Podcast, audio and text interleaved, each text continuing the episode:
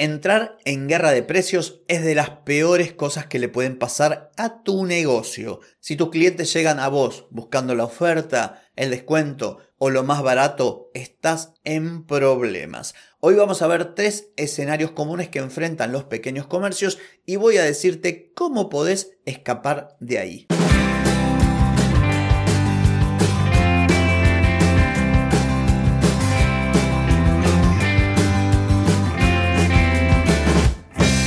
Bienvenida y bienvenido a Marketing para gente como uno. Soy Carlos Malfatti y aquí comienza otro episodio para hablar de marketing, emprendimiento, redes, contenidos, publicidad y todo lo que tenés que saber para captar más clientes y vender más. Atenti, que arrancamos. Hoy es jueves 7 de diciembre de 2023, estamos en el episodio 1389 y vine a hablarte de salirte de la zona de precios. Pero antes te pregunto, ¿querés mejorar tus ventas, contenidos, redes sociales o publicidad? Deja de perder tiempo, dinero y energía en acciones que no dan resultado y comenzá a vender con estrategias, metodologías, contenidos y publicidad. Escribime ahora mismo a clientes carlosmalfatti.com. Ok, hoy vengo a contarte algunas cositas que están inspiradas en un libro que estoy leyendo que se llama Cómo poner sus precios, las estrategias de precio que funcionan. De ahí saqué algunas cosas y también te voy a hacer mi propio aporte personal.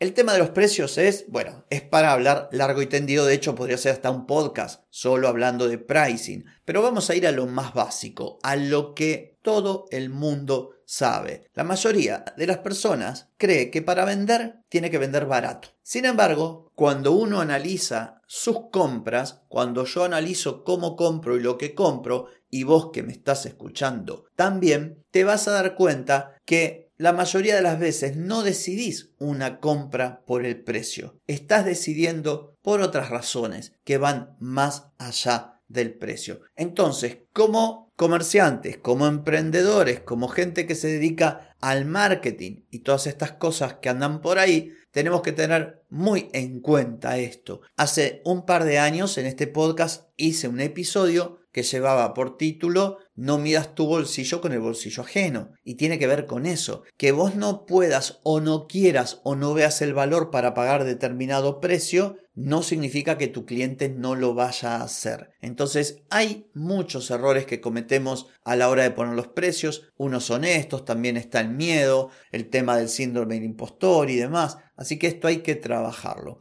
Por lo tanto, vamos a hablar de algunos casos que pueden darse. El primero, también estoy, bueno, cansado de decirlo. Cuando tu producto o tu servicio no se diferencian a los ojos de tu potencial cliente, en ese caso tenés altísimas probabilidades de que elija por precio.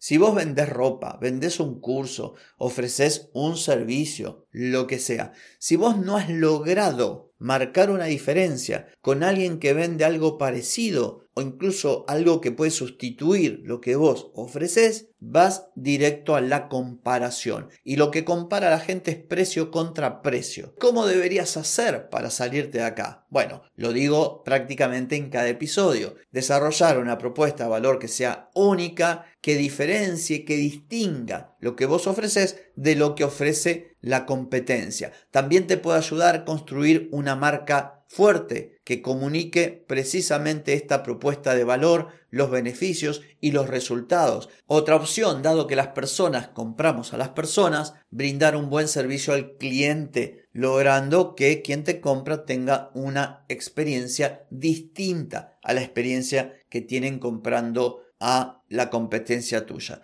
Por supuesto, si vos trabajas sobre el producto y ofreces características o cosas que no ofrecen los demás, esto también te puede ayudar. Y por supuesto, educar al cliente. Si vos creas marketing de contenido, si creas publicidad, si estás en cierto modo trabajando esas objeciones o esa ignorancia o desconocimiento sobre el valor de lo que vos ofreces, esto te va a ayudar. Otro caso que puede darse es que las personas realmente no tengan interés o no muestren interés por lo que vos tenés para ofrecer. El primer ejemplo sí, veían que lo que vos vendés lo necesitan, pero también hay otras alternativas que se parecían y eran más baratas. En este caso, directamente ni fu ni fa. No ve con claridad lo que vos le ofreces. Por lo tanto, si no ve valor, va a ir a precio. Imaginemos que vos ofreces capacitación y llegás con tus contenidos y con tu publicidad a distintos clientes, pero no conseguís convertir. La gente no se interesa. Probablemente no puedan advertir justamente ese valor, no les llame la atención, no se dan cuenta que eso que vos ofreces realmente puede solucionarles el problema e incluso, ¿por qué no?, transformar su vida, mejorarla, hacerles ganar más dinero, ahorrar tiempo. Y esto suele ocurrir mucho. Vos tenés algo de buena calidad o tenés un buen servicio, pero como no has sabido comunicarlo bien, bueno, a la gente le da lo mismo y por eso no presta atención. En cambio, si vos estuvieras a partir de una comunicación más estratégica, apuntando a aquellas cosas que para tus potenciales clientes son valiosas, si vos le dijeras, mira, esto es valioso para vos por esto o por aquello, de modo que el potencial cliente diga, ah, esto es lo que estoy buscando, tendrías mayores chances de vender. Entonces, en este caso, ¿cómo podrías revertir? Bueno,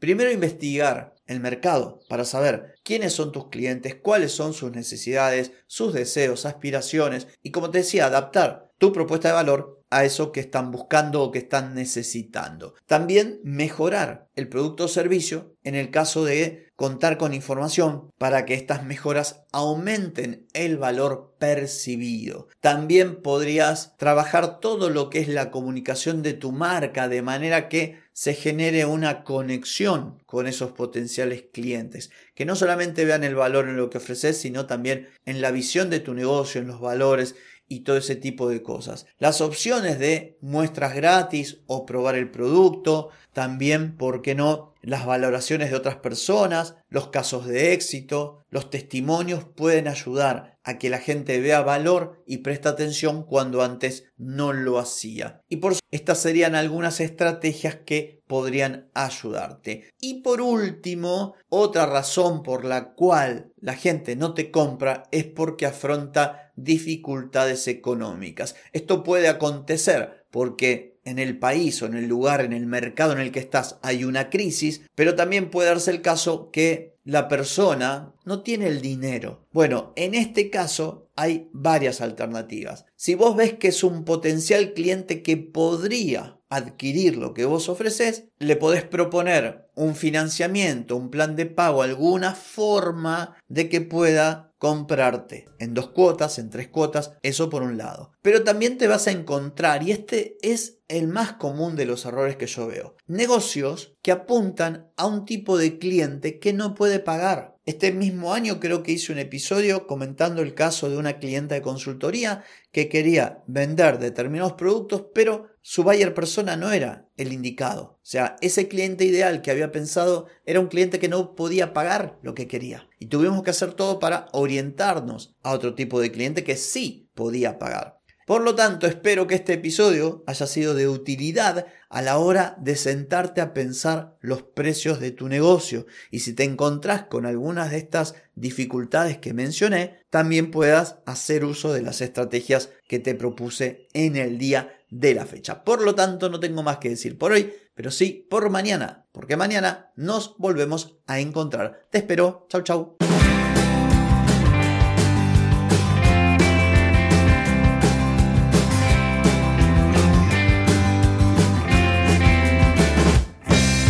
Amigas y amigos, todo lo bueno llega a su fin y este episodio no es la excepción. ¿Te gustó? Déjame 5 estrellitas en Spotify. ¿Querés mejorar tu marketing para vender más? Escribime ahora mismo a clientes.